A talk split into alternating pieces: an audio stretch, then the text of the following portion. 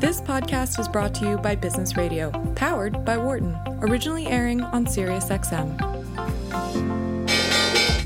Welcome to our Behind the Markets podcast. I'm your host, Jeremy Schwartz. Alongside Wharton Finance Professor Jeremy Siegel, we tackle the latest market trends every week on Business Radio, powered by the Wharton School, SiriusXM, channel 132. Welcome to Behind the Markets here on Business Radio, powered by the Wharton School. I'm Jeremy Schwartz, Global CIO at WisdomTree. My co-host is Wharton Finance Professor Jeremy Siegel, author of Stocks for the Long Run, and the sixth edition is out and available wherever books are sold. So get a copy. Uh, I am broadcasting actually live from Wharton's campus today. I am live in the studio at, at Wharton.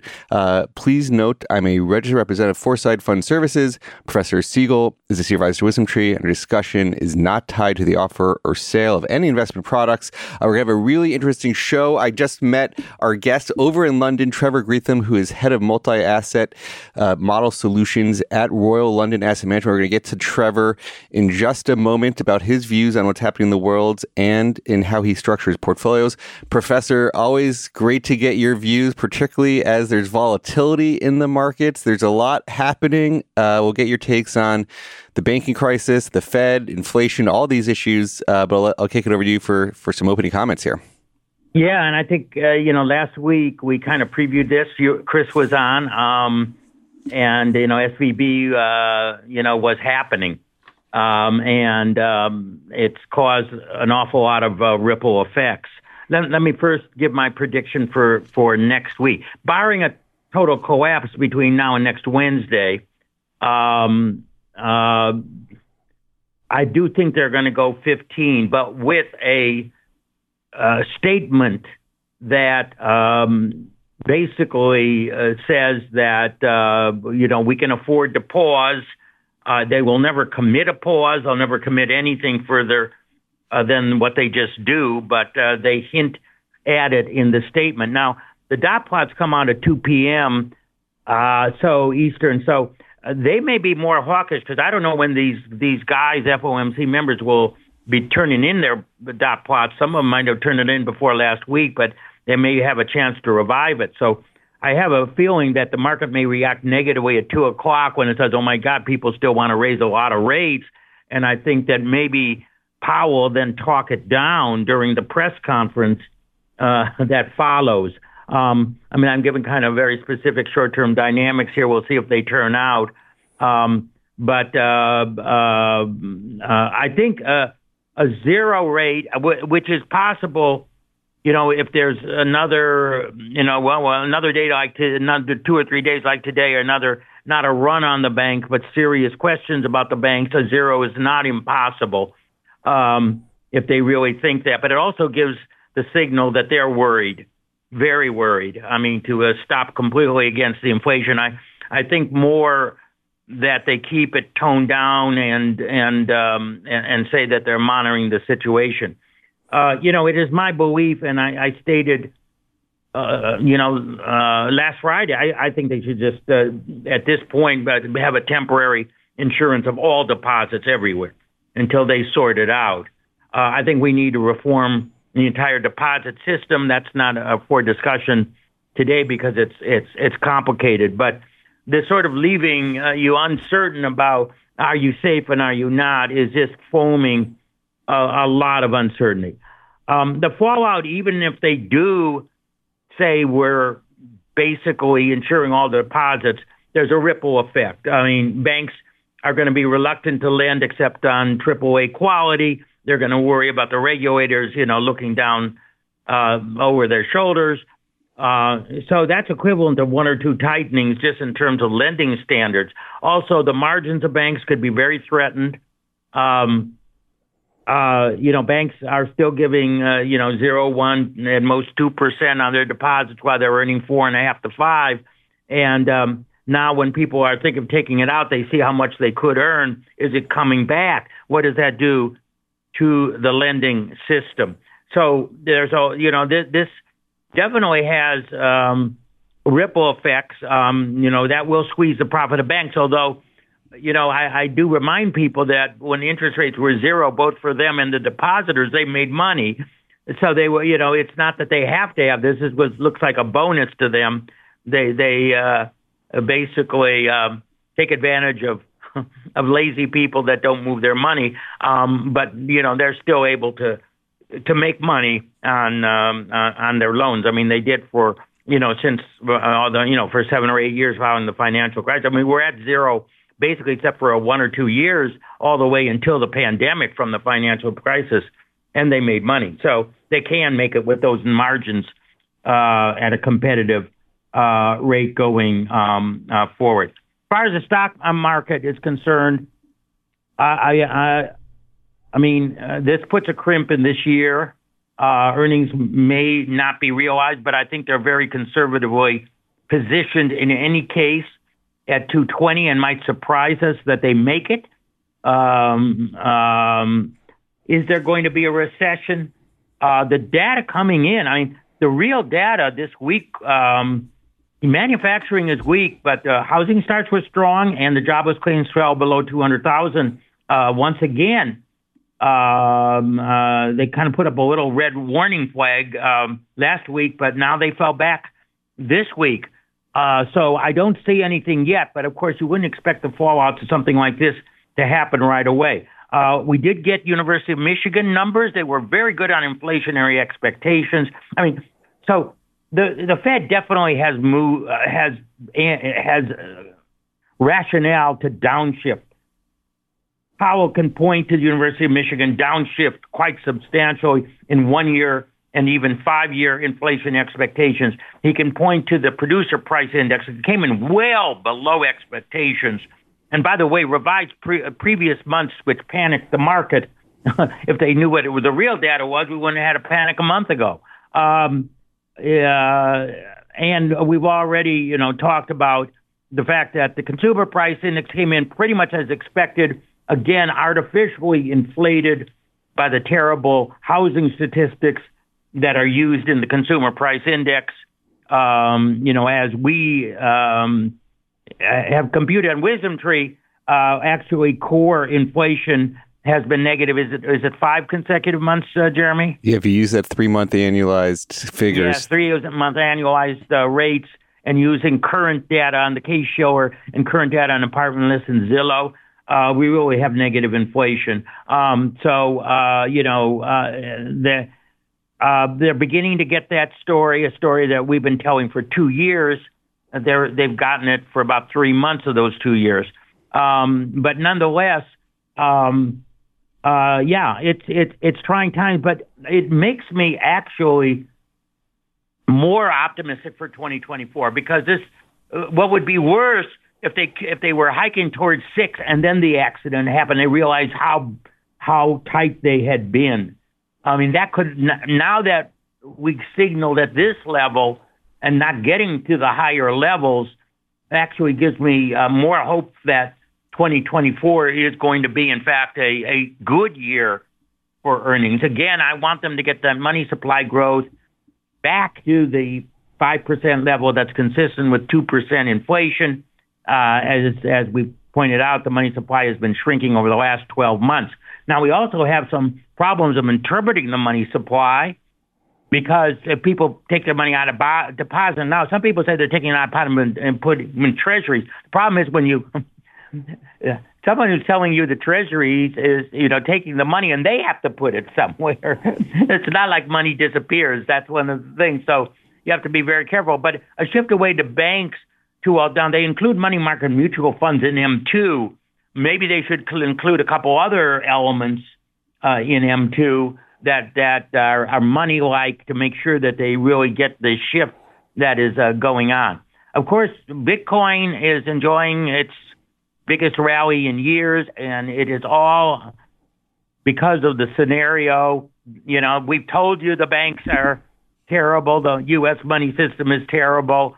Uh, it's all, you know, old, institutionally run with cracks in it, and they're getting a lot of the money. People are taking the money out and putting it in Bitcoin. No question. I'm not, you know, today, right now, it's up 7%. I mean, I think it's up 30% year to date, uh, week to week to date. Um, uh, you know, you know, my feeling is once people feel that they're safe in the banks again, this will go back down. But in the meantime, it's certainly enjoying the backwind of their story uh, that was put into hibernation for the the, the last uh, you know six to nine months since uh, Bitcoin has collapsed. Trevor, I'm going to get to go with you for the remainder of the program, but any quick response to the professor? You want to hop in with any of your views or questions for, for the professor? I, I, yeah, thanks. Thanks. I've got a, I've got a question really because um, over in London we had a bit of fun last uh, September October with a very very short-lived government. You might have uh, noticed. Yeah, oh, definitely. Yeah, we were following that. yeah. Um, and we had a we had a real problem with our pension funds and their liability-driven investment, where they were very leveraged and they basically had to sort of um, sell assets of all kinds to try and meet the margin calls because gilt yields were rising so rapidly. Um, one of the one of the discussions we've been having about Silicon Valley Bank and, and what's all going on in, in, the U.S. banking system is is this is this the LDI crisis? In other words, is it a liquidity problem caused by losses on bonds, duration losses on bonds, or or is it a financial crisis? I mean, the, the fact is not the loan books that's really triggering this, but the no. losses on the safe assets makes us wonder whether actually it could be dealt with quite quickly. Yeah, and that is, uh, you know, it's crazy that they um, it's the losses on the long-term treasuries. I mean, Signature Bank violated Rule One of Banking 101: Don't borrow short and lend long. Uh, they should have if, if they if they put all that tremendous inflow they got over the last two years in Treasury bills. There's no story and there's no run. Now, you know, it's almost uh, like there's a crack in one bank. Peter Thiel tweets, and everyone realizes, just a minute, I'm only insured up to two hundred and fifty thousand. Um, you know, oh yeah, I forgot about that since there's never been a problem. And uh, you know, you know, basically we need to reform. I mean, basically, I think uh, all deposits except those that are fraudulently uh, um, uh, uh, relayed, uh, um, conveyed. I, uh, the word. Uh, uh, you know, someone gives them a loan, gives them a you know million dollar deposit at the bank, and the loan is not on good collateral, that should not be paid off. But the, the bank examiners can find out ex post about whether that's happening. I think if you take your own money and put it in the bank, it should be insured. Uh, I think all payroll accounts should be insured. Um, and, and no one, no one has the ability to look at the balance sheet. I do not think, you know, everyone talks about moral hazard. Well, the truth of the matter is, and I, I you know, if my if my memory serves me correct, uh, the FDIC has not lost a penny in 40 years, or or if it is, its losses have been extremely minor and more, many times more made over by the fees on the banks.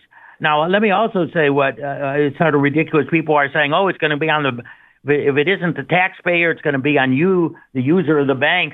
You know, they're talking about maybe a 10 basis point rise in fees. It, it, it, it sort of amuses me that people are saying, "Oh my God, they're going to charge me 10." You know, my deposits. They're they're already, you know, holding one percent deposits when the market rate is five, so they're suffering 400 basis points, and now they're worried that the regulators are going to put, you know, five or ten basis points on the insurance again. I mean, uh, you know, that's uh, that, you know, that's not.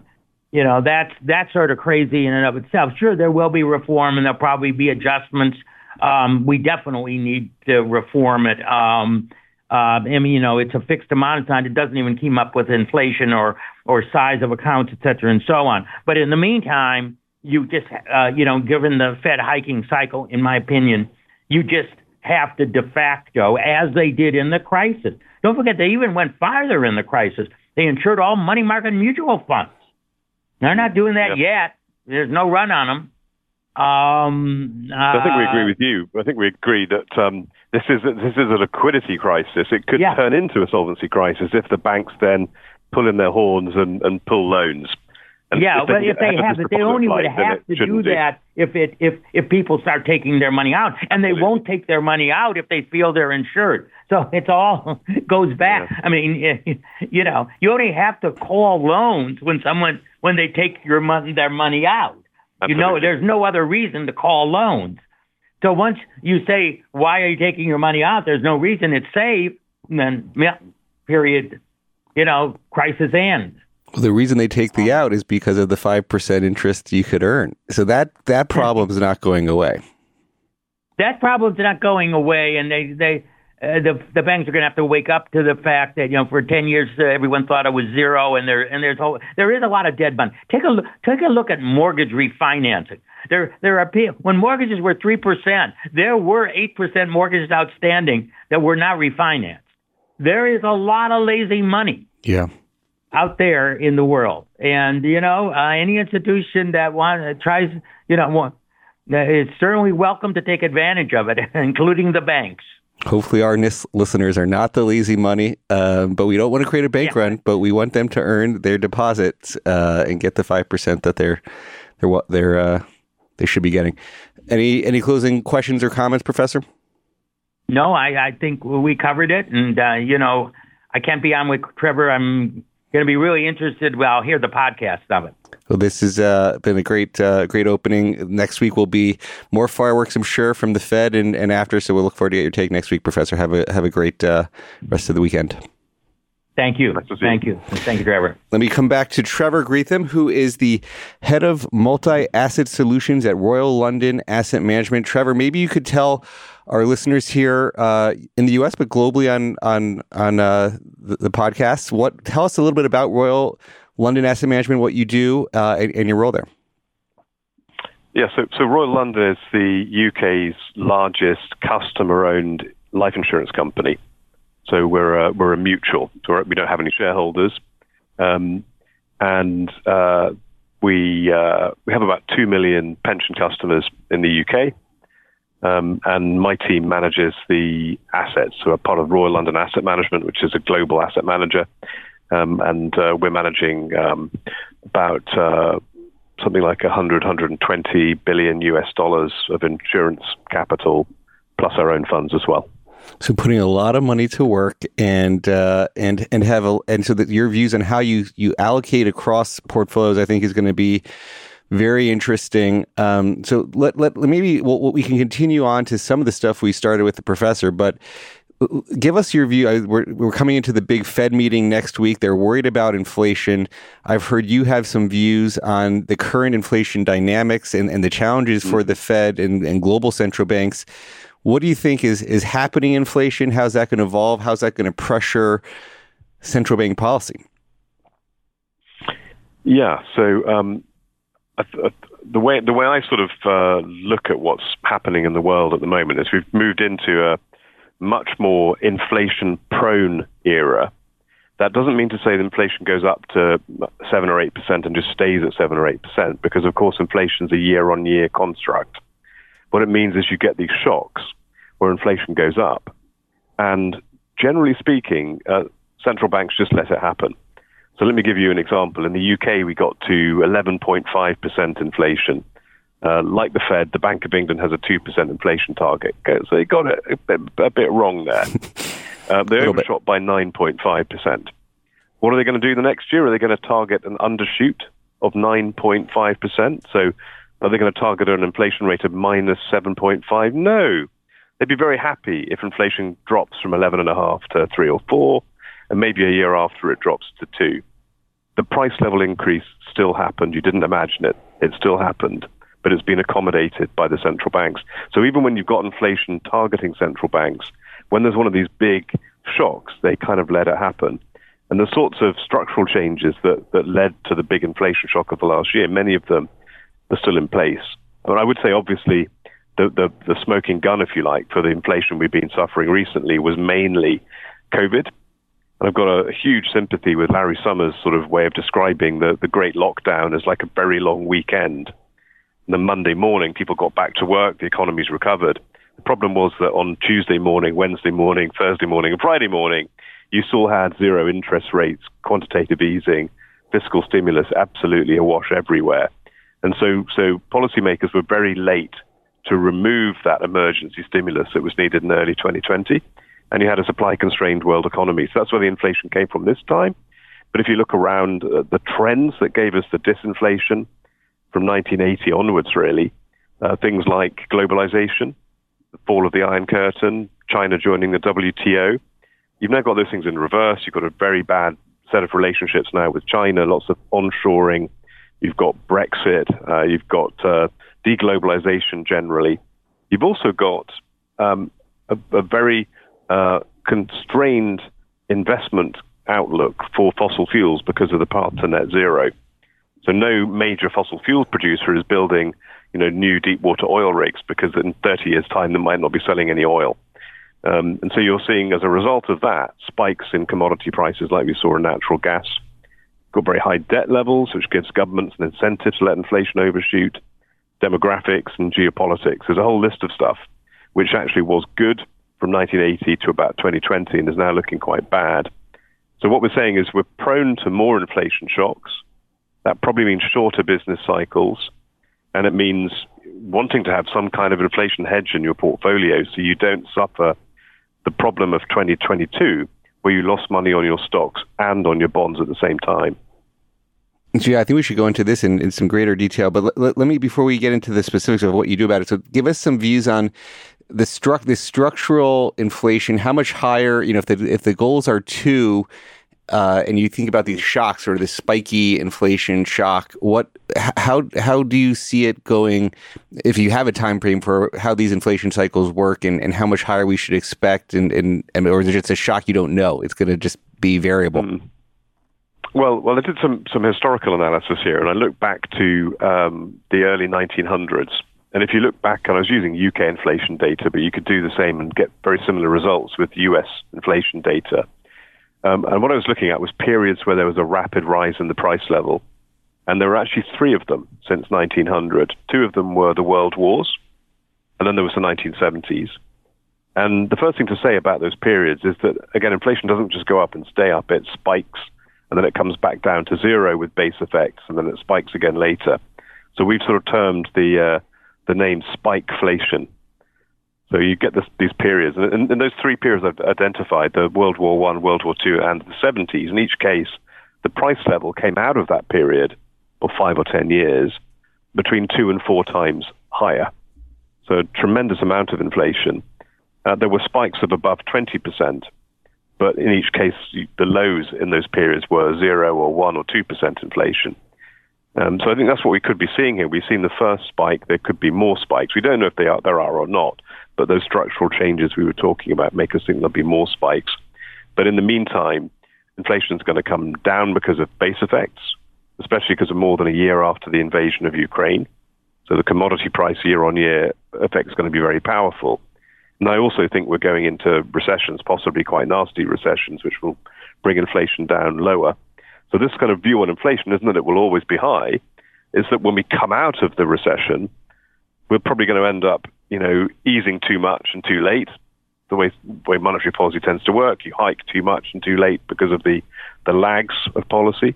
And then you ease too much and too late. And you've created a much more sort of boom bust economic cycle. And the next big recovery, you'll hit those same sort of glass ceilings of fossil fuel capacity, for example, and you'll get another inflation shock. And I'm just saying, make sure you're doing something about hedging inflation um, for when that comes around. So let's go into that. What are you doing? You oversee these big multi-asset solution portfolios. You have to allocate across all that capital that you mentioned. How, what what are some of the ways you've thought about hedging inflation risk? Yeah. Um, well, the, the, there are three things we're doing. Um, the first is that uh, well, they all come under the category really of broader diversification than just stocks and bonds. Um, so, for example um, within our multi-asset portfolios, we include commercial real estate. that's not recession-proof, but it does have a link to inflation through rents. So it's another long-term real asset like stocks. Uh, we within our equity portfolios, we um, don't believe in the market cap- capitalization approach that tends to give you a very big exposure to very expensive growth stocks, particularly in the US. So we have a, an extra allocation to the, the UK market, and that's partly home bias. We're a UK insurance company, but the UK stock market also is much more inflation resilient. If you look at prior inflationary periods, it tends to perform as well during rising inflation as falling inflation. And that's partly the fact it's like a value stock. It's got a lot of resource and um, consumer um, uh, sort of consumer cyclical exposure and financials, and they tend to do better in rising inflation. And then we include commodities. And uh, you know, I've been including commodities in my funds um, at Fidelity and at Royal London since I left Merrill Lynch, you know, 20 years ago. Um, and the commodities have a particular stage of the business cycle when they do well. So tactically, it's great to have them as a, as a lever you can use. But they also do very well during these inflation spikes. So, for example, last year, when in terms of US dollar terms, stocks were down 15 to 20 percent, treasuries were down 15 to 20 percent, commodities were up 20 percent plus.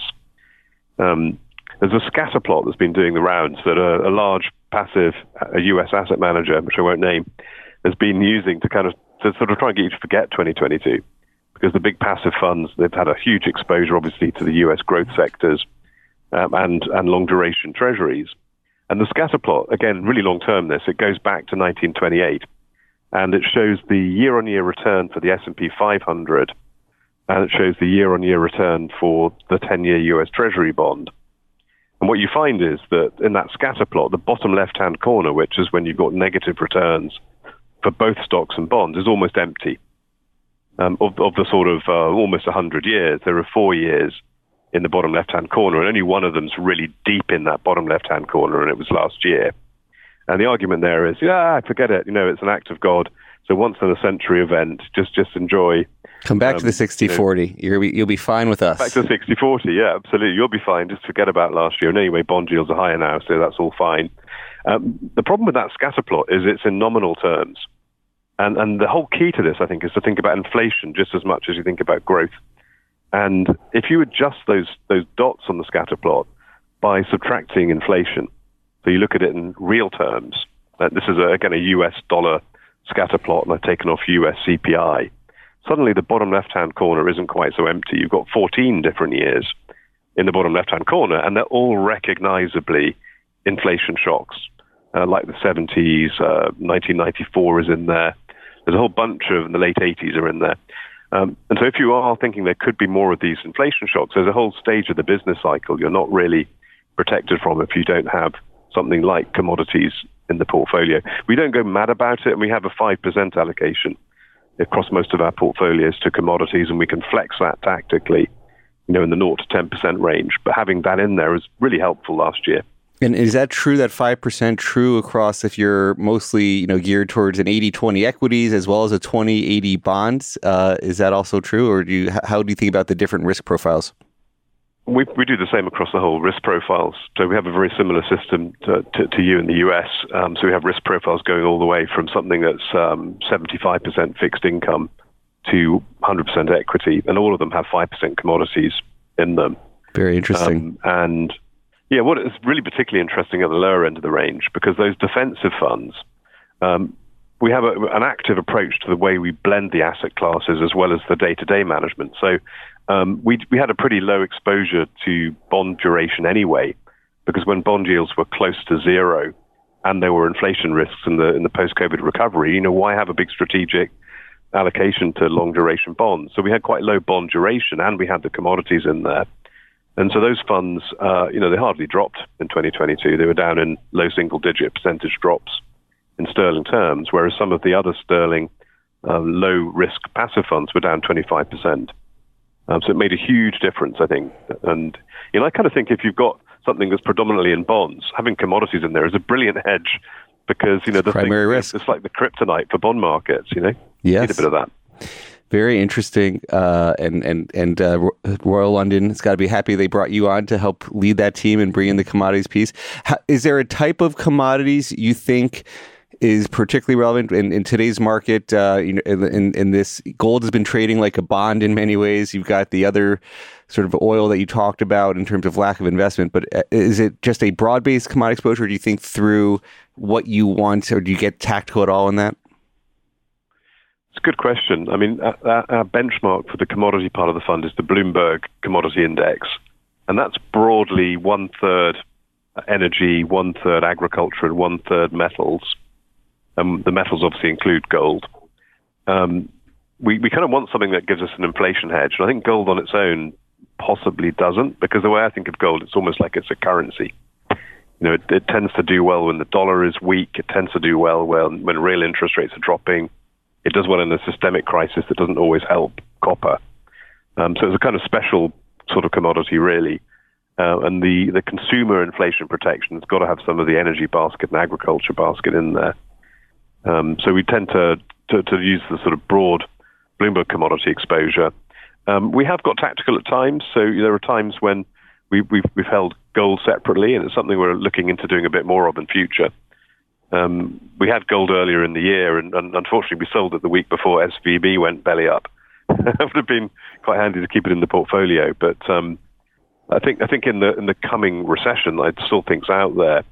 If you end up with a situation where the Fed is cutting rates and the dollar is weak, I think gold will be useful to have, and it will behave differently from the broad basket of commodities.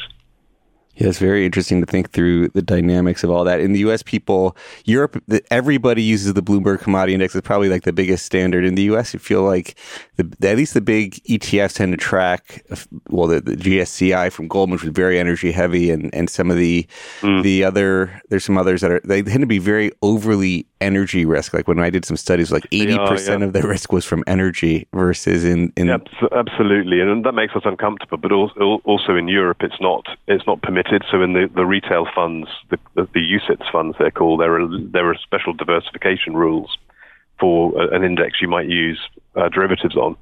And, and the, the, the GSCI fails it because of the heavy energy weight.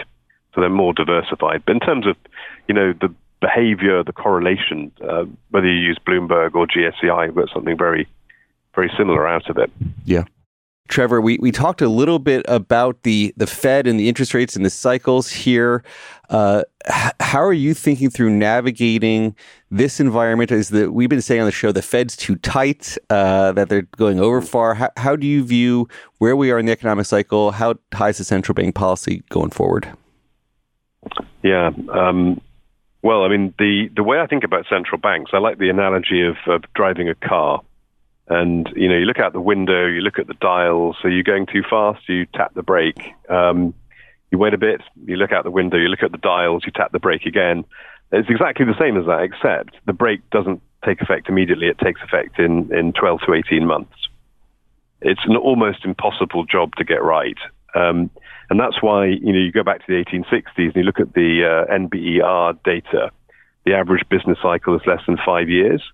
And that's 18 months of recession and then about three years of recovery before another 18 months of recession. I mean, it's not great. And I think the reason we've had such long business cycles since the 80s is this period of very low inflation where any sign of weakness, because inflation wasn't a concern, you could just tap, tap on the accelerator. And, and now we're in a situation where inflation's much more spiky.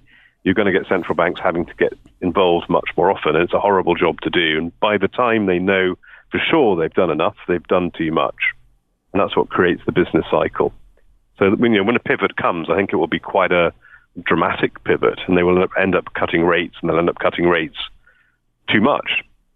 And you know, once you've got this instability, it's hard to get rid of it again. And I think COVID, you can think of as like you know, you've had a very smooth lake, and you just chucked an enormous rock in it, and and the ripples will, will go on for some time. So I think this is going to be, you know, quite a short business cycle. There'll be a recession, there'll be a recovery, there'll probably be another spike in inflation. It all happens all over again. And, and, and, and, that's normal, by the way. that's, that's how it's meant to be. The last four decades have not been normal. We're getting back to the old normal, not normal the new, not, not, the new normal, the old normal. It's interesting. Um, so, what do you do from an investment point? We talked a little bit about commodities and the role of things besides stocks or bonds. But how, how, when you think about this this clock, you've called it a sort of investment clock of how uh, mm-hmm. things move in a cycle. How, what does this mean for you? Yeah, so so I've been working on on ways of relating asset allocation to the business cycle since the mid '90s, and we, I call this thing the investment clock. If you can imagine a clock face, um, but rather than having sort of times written around the face of the clock, uh, the way you can tell the time on the clock is you've got two dimensions to think about. Your your vertical dimension is growth, and your horizontal dimension is inflation. Um, and because the growth cycle and the inflation cycle are kind of out of phase with each other, you know, growth comes first, and then later on inflation rises, and then growth slows down, and it takes a while usually before inflation comes down. Um, you create this sort of circular motion. If you're plotting them in two dimensions, you go around clockwise. Um, and uh, the, the, four different asset classes that that link to different stages of the business cycle. But first of all, government bonds, when you've got a slowdown with falling inflation, which is what I think we're about to head into, So government bonds could do really well over the next year or two. When you cut rates enough to get a recovery going, but you've still got spare capacity and, and falling inflation, that's when stocks do best because you've then got very low interest rates, you've still got rate cuts, you've got the big earnings recovery as you go into the economic upturn. Commodities have their own corner of the clock, which is why, you know, talking earlier on, I mentioned they have a really useful tactical role because when you've got a strong economy with rising inflation, um, bonds are doing badly, stocks are often doing badly, commodities are always doing well. And then finally, you get stagflation, which I used to have to explain to people, but nowadays they all know what it is. And stagflation is 2022. That's when you've got a slowdown, but inflation's still rising. And commodities have historically done very well during that stage of the cycle too, but it's a time when cash is a useful asset class. I mean, we'd say more reliably in stagflation, you want to be defensive out of stocks, out of bonds, in cash, which last year would have been pretty good. And what we do is we track growth and inflation indicators every month to work out where we are in that clock. Um, and all of last year, we were in stagflation. Um, over the last three or four months, the inflation indicators have dropped dramatically. And that means we've moved from stagflation around to what I call reflation, uh, which is where bonds are doing better and central banks should actually be thinking about easing. And then this year, rather surprisingly, we didn't expect to see this. We've actually seen the growth indicators improving as well, with a lot of the business surveys perking up. Things like the ISM services was very strong. Obviously, the payroll numbers, all of the European purchasing managers in indices surveys, they were stronger. Um, and it looks like actually we were going into a disinflationary recovery, and then bang, Silicon Valley Bank um, blew up. Um, we've we've been a bit skeptical about the recovery this year because uh, we've had such a significant tightening from central banks that we are expecting recessions, and the central banks want recessions. And if anything, this year, good news has been bad news because you know it's resulted in bond yields rising again, and people starting to talk up the, the risk of 50s from the Fed.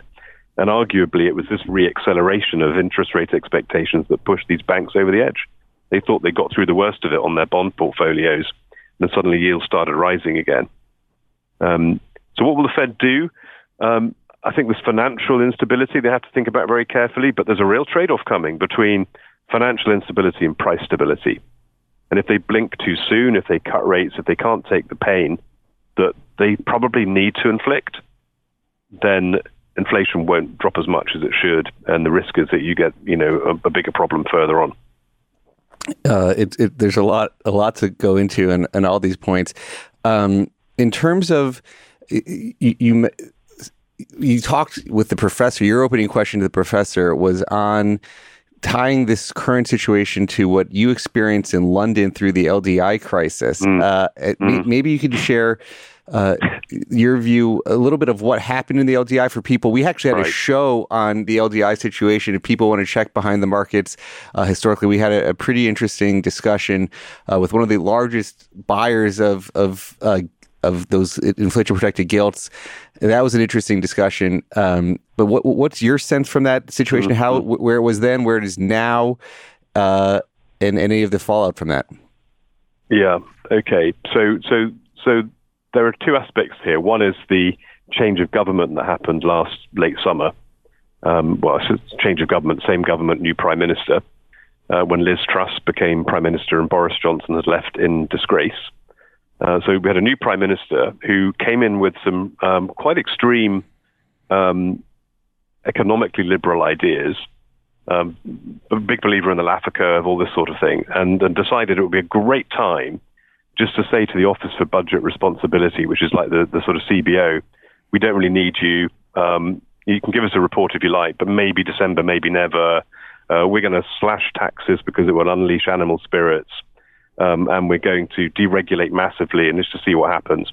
And this was tone deaf because it happened towards the end of a generational crash in bonds that we've all been suffering. And then suddenly this new government came in and threw away the book and said they're just going to slash taxes and, and go for go for growth. I mean, it was it was tone deaf because bond markets were very fragile anyway, and it was tone deaf because the Bank of England was trying to raise rates to, to rein in 11% inflation. And so back to the car analogy, the Bank of England's trying to tap the brake, and suddenly the government came in and slammed their foot on the accelerator. Uh, and that caused all sorts of chaos, massive volatility in gilt yields. Um, and um, caught in the crosshairs of this was a highly leveraged pension fund industry, where the pension funds were very solvent because um, their liabilities are very bond-like, and bonds had crashed and stocks had done okay in the UK because the pound had been weak and we didn't have as bad a bear market as you had. Um, so the pension funds were solvent, but suddenly they had all of these liability hedges, which are long-dated swaps uh, on interest rates, which were going badly out of the money, and they had to find the cash to meet the margin calls, and their, their assets were too illiquid. So they were dumping stocks, they were dumping property, dumping absolutely anything. And, and that, that September panic was a global panic because the pension funds in the UK are quite big and they were all just selling. Um, and that's what happened. And, and, and there was a, there was a change of government and the yields have come back down again. And I, I like to think I played a little part in uh, events there because I was um, at the worst point of it. I was interviewed on, on Radio 4. This was the main sort of uh, radio station over here, BBC Radio 4. Uh, it was a live interview, and I was asked, I didn't expect this question, I was asked whether the City of London had confidence in the Chancellor of the Exchequer, so our Treasury Minister. And there was the longest pause you've ever heard on radio. and I, I finally said, um, we were quite surprised about what happened. um, but the similarities with, with, with now are that that was a, a problem caused by rising government bond yields and it was a problem caused by effectively mismatched asset liability um, owners of those government bonds that had to sell other stuff. And it's very similar actually to the, the plight of some of these banks that, that put their deposits into treasuries and are losing money on the treasuries. It's not the same as household. If you go back to 2007, and I was at, at Merrill Lynch at the time, uh, in 2007, the household um, failure, which was the subprime lending division, that was bought by um, Hong Kong Shanghai Bank, HSBC, they had a profit warning in February 07, and it was their loan book which was the problem. Um, SVB is not the loan book. The loan book's fine. It's it's the, the bond portfolio. So you can make the case this is more like a mini budget liability driven investment fiasco, where there's a problem that the central banks can provide a liquidity for, and if they can get the the bank runs under control, it's a liquidity problem, not a credit problem. And then I think you can see stock markets recover into the summer. Um, what we don't know is whether actually, as the professor was saying at the beginning of the, of, of the conversation, what we don't know is if this bank run um, carries on long enough for uh, other banks to start withdrawing their credit. We start to see the senior loan officer survey go north, and suddenly you've got a, you've got a real tightening. Yeah. So something that starts off as a liquidity problem could turn into a Minsky moment where it becomes an economic problem. But at the moment, it feels more like LDI than Lehman. And, and you had the same comments that from the central bank is they, they came out to try to they were trying to do all this tightening and they just announced all this tightening and then they came in and revert quote unquote reverse but they were trying to provide liquidity that was viewed they very, did both. See the thing they can do that. They're, people don't believe it can happen but central banks think about liquidity and inflation separately. And they were actually buying gilts to bring gilt yields down. They were promising to cap gilt yields um, the announcement actually came out like you know unexpectedly in the middle of a, a, a, bond auction. There was a government bond auction, and in the middle of it, suddenly this big announcement came out when you knew something was really badly wrong for the for the Bank of England to interrupt a, a government bond auction. But they capped gilt yields using their liquidity provision. So if you like, they reversed QT back into QE, and they bought these these gilts, and then they hiked rates anyway. Right.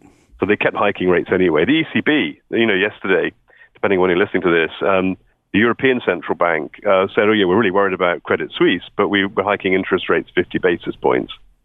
Um, they, will, they will do their liquidity provision separately from their inflation fighting. And the question is how long that can carry on and whether in the end, you know, you, you have to sacrifice either financial stability or price stability.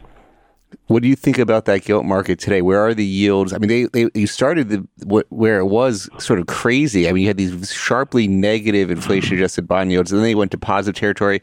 Where are they today? How do they compare to U.S. bond, you know, tips yields? Um, and and and some of the that that I'm sure is part of how one of the things you could hedge inflation through the bond market. Where, where are those yields? That are they attractive?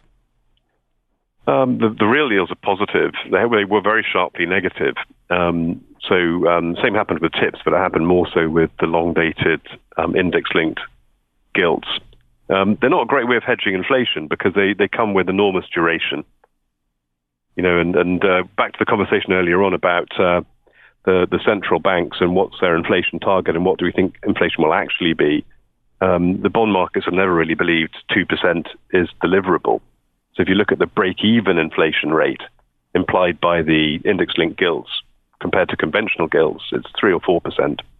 So the markets are factoring in 3 or 4% inflation, not 2 um, and that moves around a little bit. But the main problem with index-linked gilts, you think I'm worried about inflation, I'll buy index-linked gilts. The main problem is that that stage of the business cycle, the overheat in the investment clock, where growth is strong and inflation is rising and the central bank's hiking rates. Yeah, I mean the break-even inflations might widen a bit, but you might lose 30% on the the investment because of the rise in in real yields that's going on. So you know, interest-linked gilts are very long duration. They, having commodities is a much more immediate zero duration hedge for inflation. That that is all very interesting, uh, and there's a huge surge of, of inflows to tips um, for that, and uh, and and I, we we've made a lot of the same comments about how it's tricky that that people really understand those that tips element, that duration element. Very interesting. So let's come back to as you think about putting this all together for these solutions. Uh, you talked a little bit about the the clock and what it means for equities and bonds today. Yeah. Um, but in in some of your tactical views, is you, uh, you have some strategic allocation to stocks, but how, how, are you viewing that generally today, stocks versus bonds, mm-hmm. and, and what it means? Well, well, during the panic last September, October in the UK, we, we went from underweight stocks where we'd been all year to overweight stocks. We had this rally. Um, we were still overweight stocks last week when when the uh, the banking problems started. So that's been a little bit painful for us. Um, what we're kind of mulling over again is is this is this a short term liquidity problem where we end up buying the dip, or is this the sign that this 12, 18 months of interest rate rises are starting to take effect and it broadens out into an economic problem? And it will take weeks before we know. The macro data we're seeing now is stale. It's it's from before. We'll have to wait to see um, things like the quarterly senior loan officer survey in April. We'll need to see a lot of the, the, data. So I think the markets will stay choppy for a while. Um, they could end up going to new highs if, if this is something that, that the central banks control through their liquidity provision, which is exactly what happened with the LDI crisis. It did blow over. But if it does blow over, maybe it's June, maybe it's August, maybe it's September, it feels to us at some point the central banks will turn the business cycle down. And then the interesting um, and perhaps slightly gloomy thought there is if you look at the performance of stocks versus bonds globally, it very much follows the business cycle. And uh, if unemployment's rising, stocks usually underperform bonds. And the prior times when central banks had to step in and fight inflation, um, the, the underperformance lasted anything between one and four years. So we haven't seen that yet. Last year was the bear market caused by rising bond yields, but we haven't yet seen the bit of the bear market caused by recessions, caused by earnings weakness. Um, so we think it could be a year or two years from now before stocks start outperforming bonds again. And it feels like we're at the peak of that cycle, not the trough. Getting close. So, and, and you meant is uh, the, the the path for the Fed we've talked about. Perhaps they do this 25, they pause, and then Siegel had said they could be cutting as soon as June. He, that's what he thinks they should be doing. Then there's what will they do? But will the data get weak enough for the for that cycle? How how off is is Siegel's call there in, in your in your mind? Well, well, the data, you know, so far has been very strong. So, as I mentioned earlier, the business surveys have been getting stronger. The payroll numbers have been very strong. Um, we've seen very low unemployment claims. Um, and around the world, you've generally seen an improvement in confidence. It will get rattled for sure by this. So we will see some worse data and some, some weaker surveys. But it's a hard one to call. But I think when we get to that sort of um, that, that turning point in the economy, um, one of the mechanisms for Fed rate hikes to take effect is through the financial system. You, know, you probably will get enough disquiet that you will not see a very long high plateau of rates, which some people have been talking about. I think when, when the economy starts weakening and when unemployment starts rising, it tends to happen in a pretty brutal, quick way. You know, six or nine months later, all of the rise in unemployment's done. And when that starts to happen, I think, you know, you'll know it when you see it and the Fed won't hang around. They will have to start easing. Uh, you you talked a bit about U.S. versus U.K. and sort of the U.S. is sort of this expensive growth. U.K. is sort of value. Mm. Is there yeah. uh, is the European market something uh, in our final thoughts something that you think about being this value tote that's attractive, or how do you think about sort of global equities? Because you made some comments about the U.S. being expensive. Yeah, we we tend to think more in terms of the, the UK is our value stock, the US is our kind of growth stock, and emerging markets have got the dynamic of their own. And, and emerging markets could end up being quite defensive in, in, in the next few years because China's got a very different business cycle to the rest of us. They didn't have the great lockdown. They've been stimulating, they've been reopening recently. So China could be recovering. The Fed could be cutting rates, which gives you a weak dollar. And that combination of a strong Chinese economy and a weak dollar could be good for emerging markets. So that's my my sort of thought that you know it could be that emerging markets end up being the defensive place to be the next few years. You don't hear that. You, you think of them as being this cyclical. You think of China risk. There's geopolitics out of China. That's a an interesting teaser. We're not going to have a lot of time to go into that. And, and the rest of Europe outside of the UK. Any thirty second comments on that? Well, you think it would be underperforming in this crisis, and everyone would think it would be because of some of the well, Credit Suisse has been a problem for ages, but it's not. It's not really underperforming. So it's another it's another value-ish kind of market, really. So at the moment, we're overweight UK and European stocks. We're underweight US stocks. And and does the war get resolved this year? Uh, we've got 30 seconds left, haven't we? Um, yes. I think it's a frozen conflict in the end, like North Korea, South Korea. I, I don't think it will get resolved for a long time. Well, this is all very interesting. Uh, and this has been a fantastic conversation. We'll be talking with Trevor Greetham, who's the head of multi asset solutions at Royal London Asset Management. Talked about the insurance company being a mutual insurance. It's just been such a fantastic conversation, Trevor, on how you think about building portfolios and the current dynamics. We appreciate you spending so much time with us here on Behind the Markets been a pleasure. Thank you for being such a good host. Well, it's been great. Uh, I'd like to th- thank our producer here in the studio, Chris Tukes on the soundboard, Matt Datz, our, our, our general producer. I'm Jeremy Schwartz. You listen, listen to us on our Behind the Markets podcast. Have a great week, everybody. Thanks for listening to the Behind the Markets podcast. If you want to learn more about WisdomTree, visit wisdomtree.com. You can also follow me on Twitter at Jeremy D. Schwartz. I'd like to thank Patty Hall for producing our live program on SiriusXM channel 132 and our podcast producer Daniel Bruno. Join us next week for another edition of the show. For more insight from Business Radio, please visit businessradio.wharton.upenn.edu.